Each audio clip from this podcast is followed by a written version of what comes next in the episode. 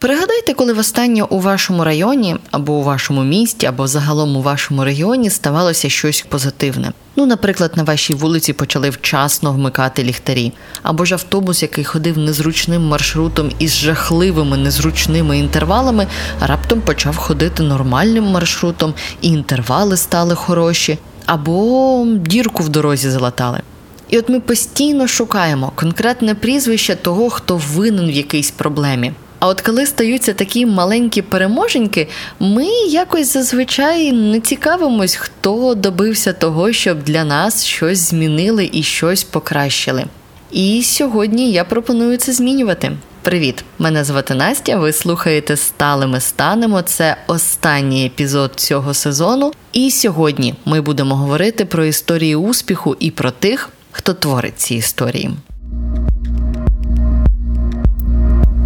Сталими станемо. Подкаст про те, як підходи кругової економіки втілюються в Україні і як ти можеш взяти в цьому участь. Проєкт реалізується за підтримки Міжнародного фонду відродження та посольства Швеції в Україні. Думки і висновки належать автору цього подкасту і не обов'язково відображають погляди уряду Швеції та Міжнародного фонду відродження. Ви ж любите історії успіху? Бо сьогодні у нас люди з абсолютно різними історіями, різними спеціалізаціями, з різних міст і різного віку, але з дуже схожими мотиваціями. Їм не байдуже. По-перше, сьогодні з нами буде Аліна Михайлова, це волонтерка, ветеранка нинішньої війни Росії проти України. А в моїй інформаційній бульбашці це та сама депутатка Київради, яка ходить на всі мітинги із красивезним собакою. Я коли говорила, що йду в раду, я говорила, що буду займатися з молоддю та ветеранами. Я не займаюся, бо в мене немає часу просто через ті забудови. Зараз в міській раді Києва Аліна в основному займається саме незаконними забудовами і допомагає відстояти містянам їхні зелені зони. Ну і можливо, ви її ще знаєте по крутій історії знесення пам'ятника дружби Києва і Москви в Голосіївському районі Києва. А ще з нами сьогодні Мирослав Федорків. Це вже інше місто. Він івано-франківський активіст, який працює чиновником. Мирослав начальник управління інфраструктури Івано-Франківського міськвиконкому. Урбаніст на службі в міській раді. Мабуть, так. Тож, якщо ви останнім часом раділи тому, що в Івано-Франківську збільшується і кращає велосипедна інфраструктура, то це, зокрема, завдяки Мирославу. І Мирослав і Аліна сьогодні розкажуть нам, як вони прийшли до своїх нинішніх робіт, чому їм не сиділося спокійно, і насправді кожен з них відстоює певний елемент кругової економіки.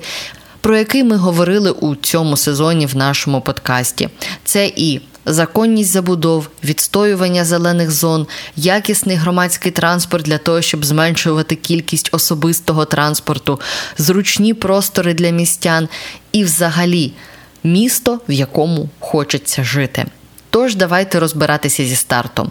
І з чого взагалі почалась робота на громаду для Мирослава та Аліни. А тут е, співпало десь два фактори, тому що перший перший з них це е, факт народження моєї доньки, і момент, коли я почав з нею там, вона, будучи маленькою дитиною, я возив її на у візку дитячому е, по вулицях міста, і я зрозумів, що вони, особливо тротуари, взагалі не пристосовані для людей, тобто простір для людей не пристосований для людей.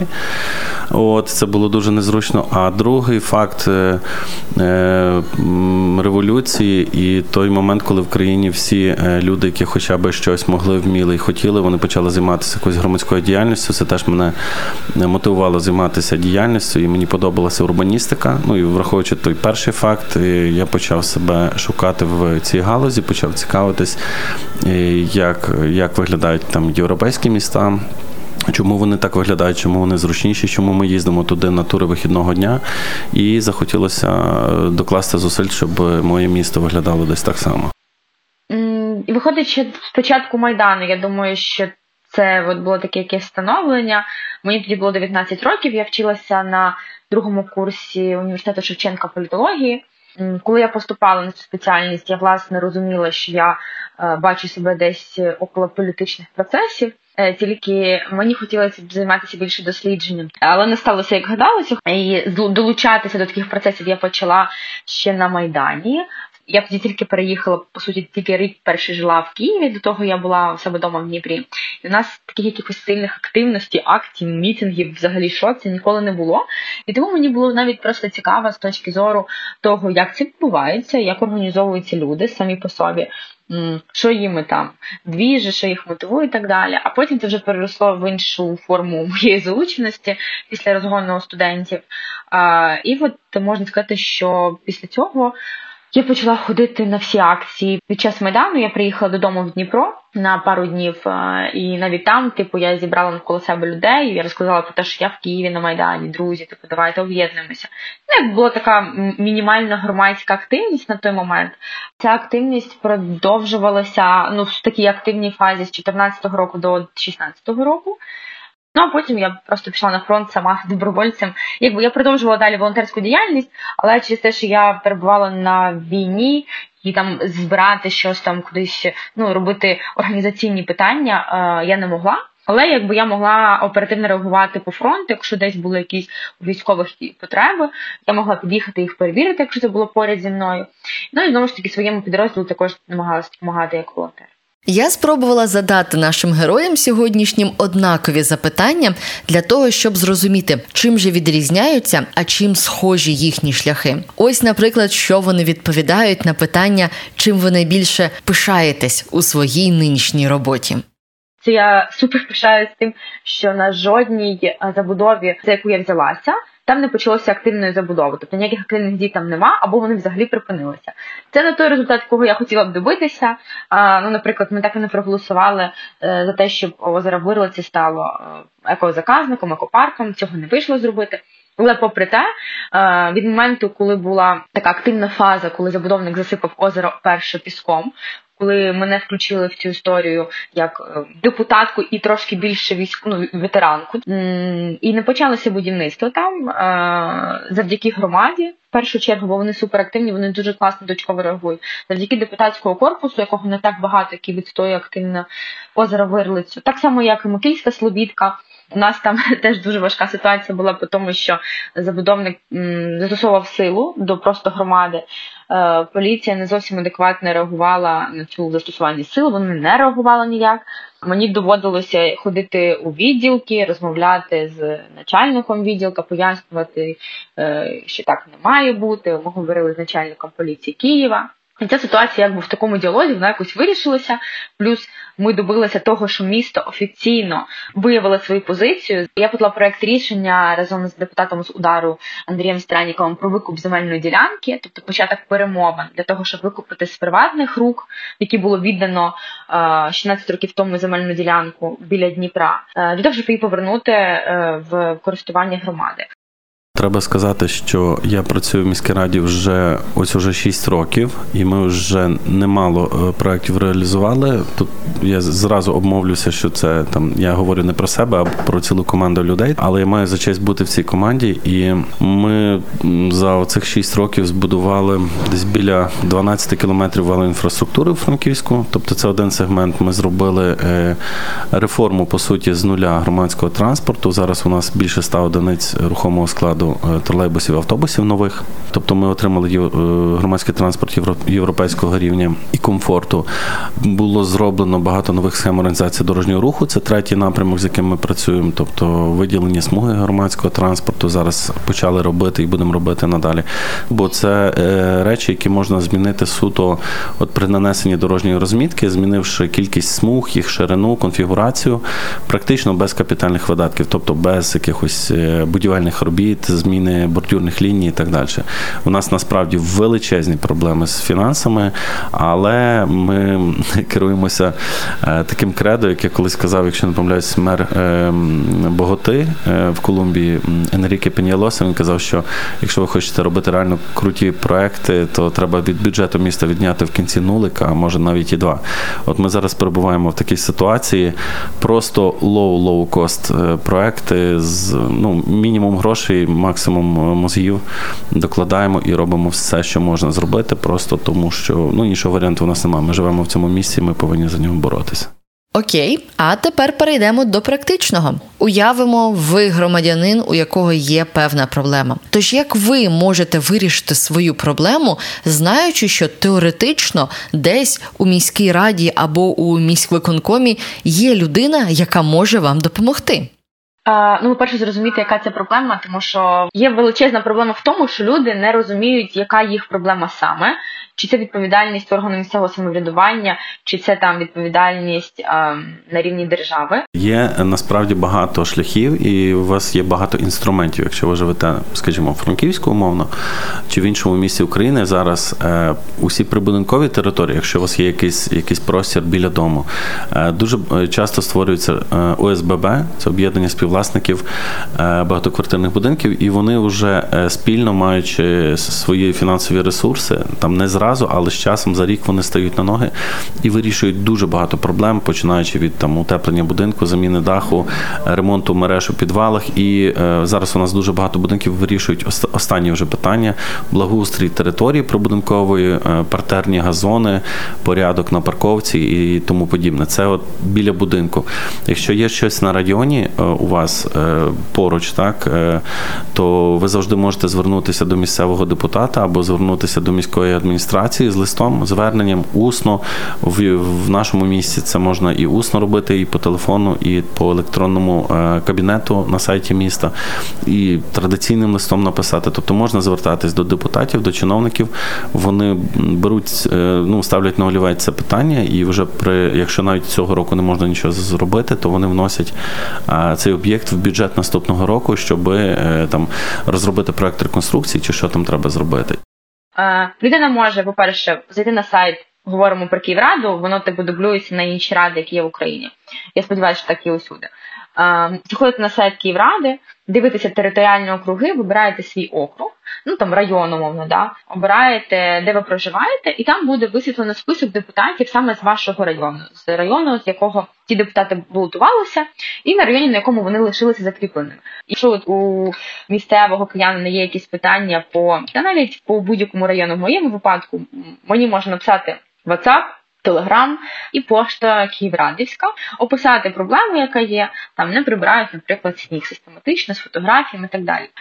Це теж, якщо ми говоримо про прямий контакт з депутатом, але є ще другий варіант: є Гаряча лінія 1551, у них дуже класна програма. Там описується проблема, і коли ти описуєш проблему, тебе автоматично, навіть якщо ти не знаєш, кому відправляти звернення, е, кидає на цей департамент або там комунальне підприємство.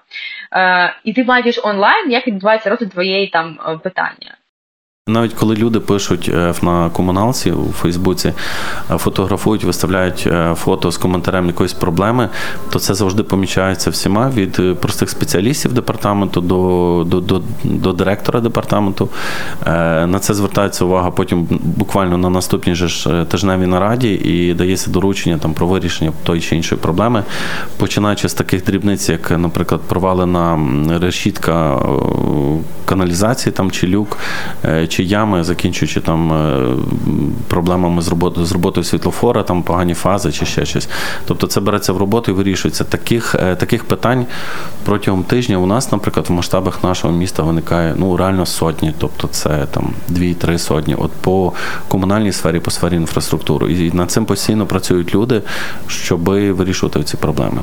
Але такі звернення це, звісно, складно. Я можу судити по собі, наскільки я нервую, коли бачу у себе 5 або 10 непрочитаних повідомлень у різних месенджерах, і чітко розумію, що мій досвід абсолютно мізерний, тому що ці повідомлення вони мої особисті, від них не залежить комфорт інших людей. А от у Галіни та Мирослава все абсолютно навпаки, тому що їхня робота це якраз таки відповідати за місто і допомагати цьому місту розвиватися. Це вже через рік я зрозуміла, що мені дуже важко реагувати абсолютно на все, тому що просто не вистачає сил ні фізичних, ні моральних, ні е, рук для того, щоб опрацьовувати ці звернення. Через те, що я працюю без команди, по суті, е, я працюю просто одна разом з одним помічником. У мене нема бек-офісу, у мене нема секретаріату, у мене ну по суті нема фракції, так і це складно. Ми намагаємося привчити громаду до того, що вони теж мають щось робити. Вони теж мають бути долучені до формування цієї політики. Тому що коли депутат співпрацює з громадою, а не сам на сам, коли немає цієї агресії один між одним, тоді виходять реально дуже класні проекти. В першу чергу виходить вирішувати питання. Не буду лукавити, інколи ну хтось би сказав, що опускаються руки. Ну, руки не опускаються. Інколи стає важко, коли немає балансу в позитивних е, речах. От так, коли ми робимо якусь роботу, хочеться сатисфакцію якусь отримати, позитивний фідбек. Так само ми завжди готові до критики, підказок там чи просто хейту якогось там необґрунтованого. Ну це нормальна практика, тому що наш департамент має е, групу у Фейсбуці, комуналка ІФ, і там є 50 тисяч підписів підписників. Ну так на хвилинку. Е, І ми працюємо вже на Фейсбуці 6 років, 7 років, вже навіть довше. І, і ми привикли до критики і обґрунтованої, і не обґрунтованої, але коли вона зашкалює, або коли, наприклад, ми хочемо зробити якийсь якийсь хороший проект, у нас немає на це грошей, і такий цейтнот, знаєте, і тоді тоді воно трошки сумно.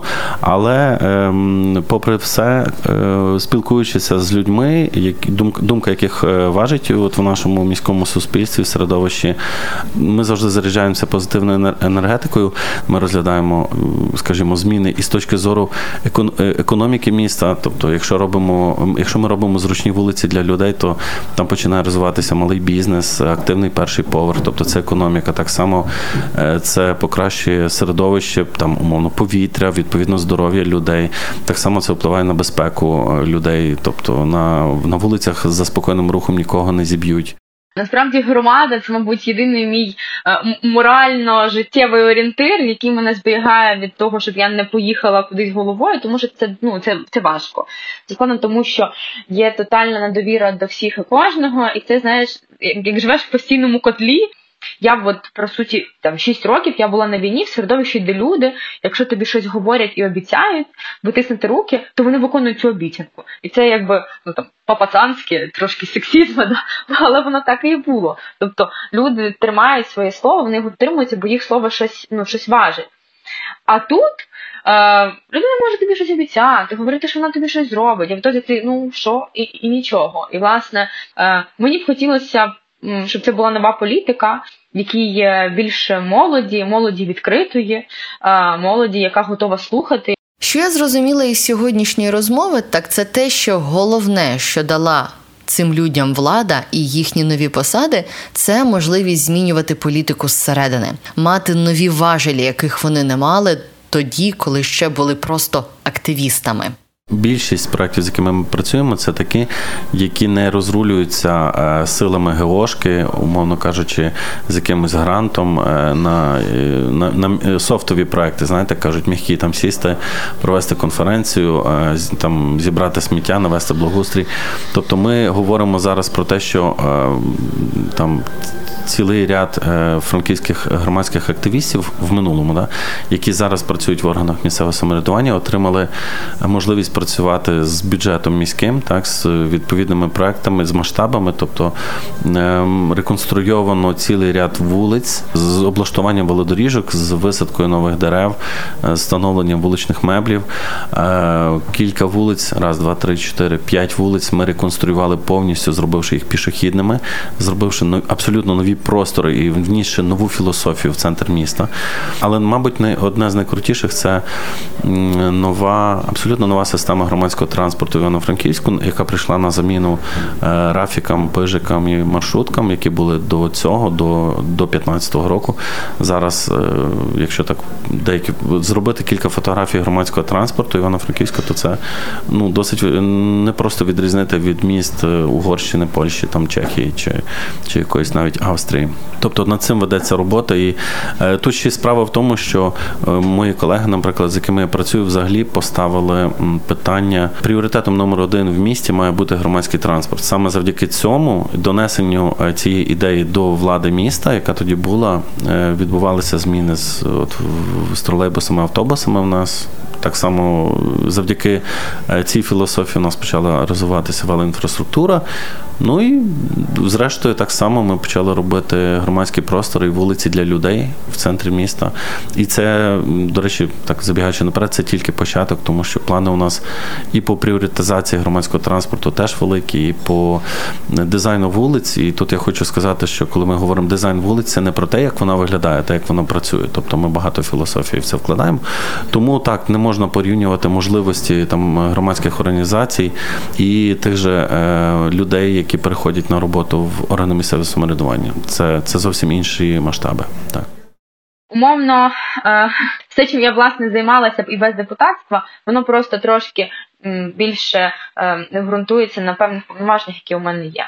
Знаєте, є така фраза про те, що всіх псує політика. А мені хочеться, щоб через 5 років про мене говорили, вона лишилася там такою, ж, як вона була. Ось це моя мета, щоб люди не розчарувалися, щоб вони бачили, що я декларую ті самі принципи і цінності, з якими я зайшла в 2020-му, і в 2025-му я з ними вийшла, і вони такі, окей, добре, ну ми тобі, ми тобі віримо, ми тобі дякуємо, супер. Ти типу там ти не скурвалася, як всі говорять. Ну і також є розуміння того, що сама суть нашої роботи полягає в тому, щоб вирішувати проблеми. Немає такої ж, знаєте, ну наша робота це не тільки задоволення естетичне. Тут бувають проблеми, а е, наша робота полягає в тому, що ми вирішуємо проблеми міста, проблеми городян. Це так само, як е, медики, так або хірурги. Інколи доводиться спочатку зробити трошки боляче, надрізати, але для того, щоб вилікувати глобальну проблему. Так само, так само і хвороби міста. Вони немає інколи немає простих рішень, але хтось мусить це робити. Насправді ці історії вийшли дуже короткі, але, як на мене, дуже надихаючі, тому що вони показують, що люди, які поруч з нами, які можуть їхати у сусідньому вагоні метро або йти з нами одним тротуаром, ось тут поруч переходити дорогу цією ж зеброю, вони можуть змінювати місто. А може, й ми можемо змінювати місто, можемо впливати на те, як що відбувається, можемо голосувати на виборах, голосувати гривнею за бізнес, голосувати за голову свого ОСББ і покращувати щось у своєму житті. Я сподіваюся, що цей сезон подкасту був для вас корисним. І дуже раджу вам послухати ще перший сезон подкасту Свідомі вдома, якщо ви його ще не слухали. З вами була Настя. Наступної п'ятниці поки не почуємось, але все одно раджу переслухати все на Apple та Google Podcasts або заходьте на urbanspace.com і там знову почуємось.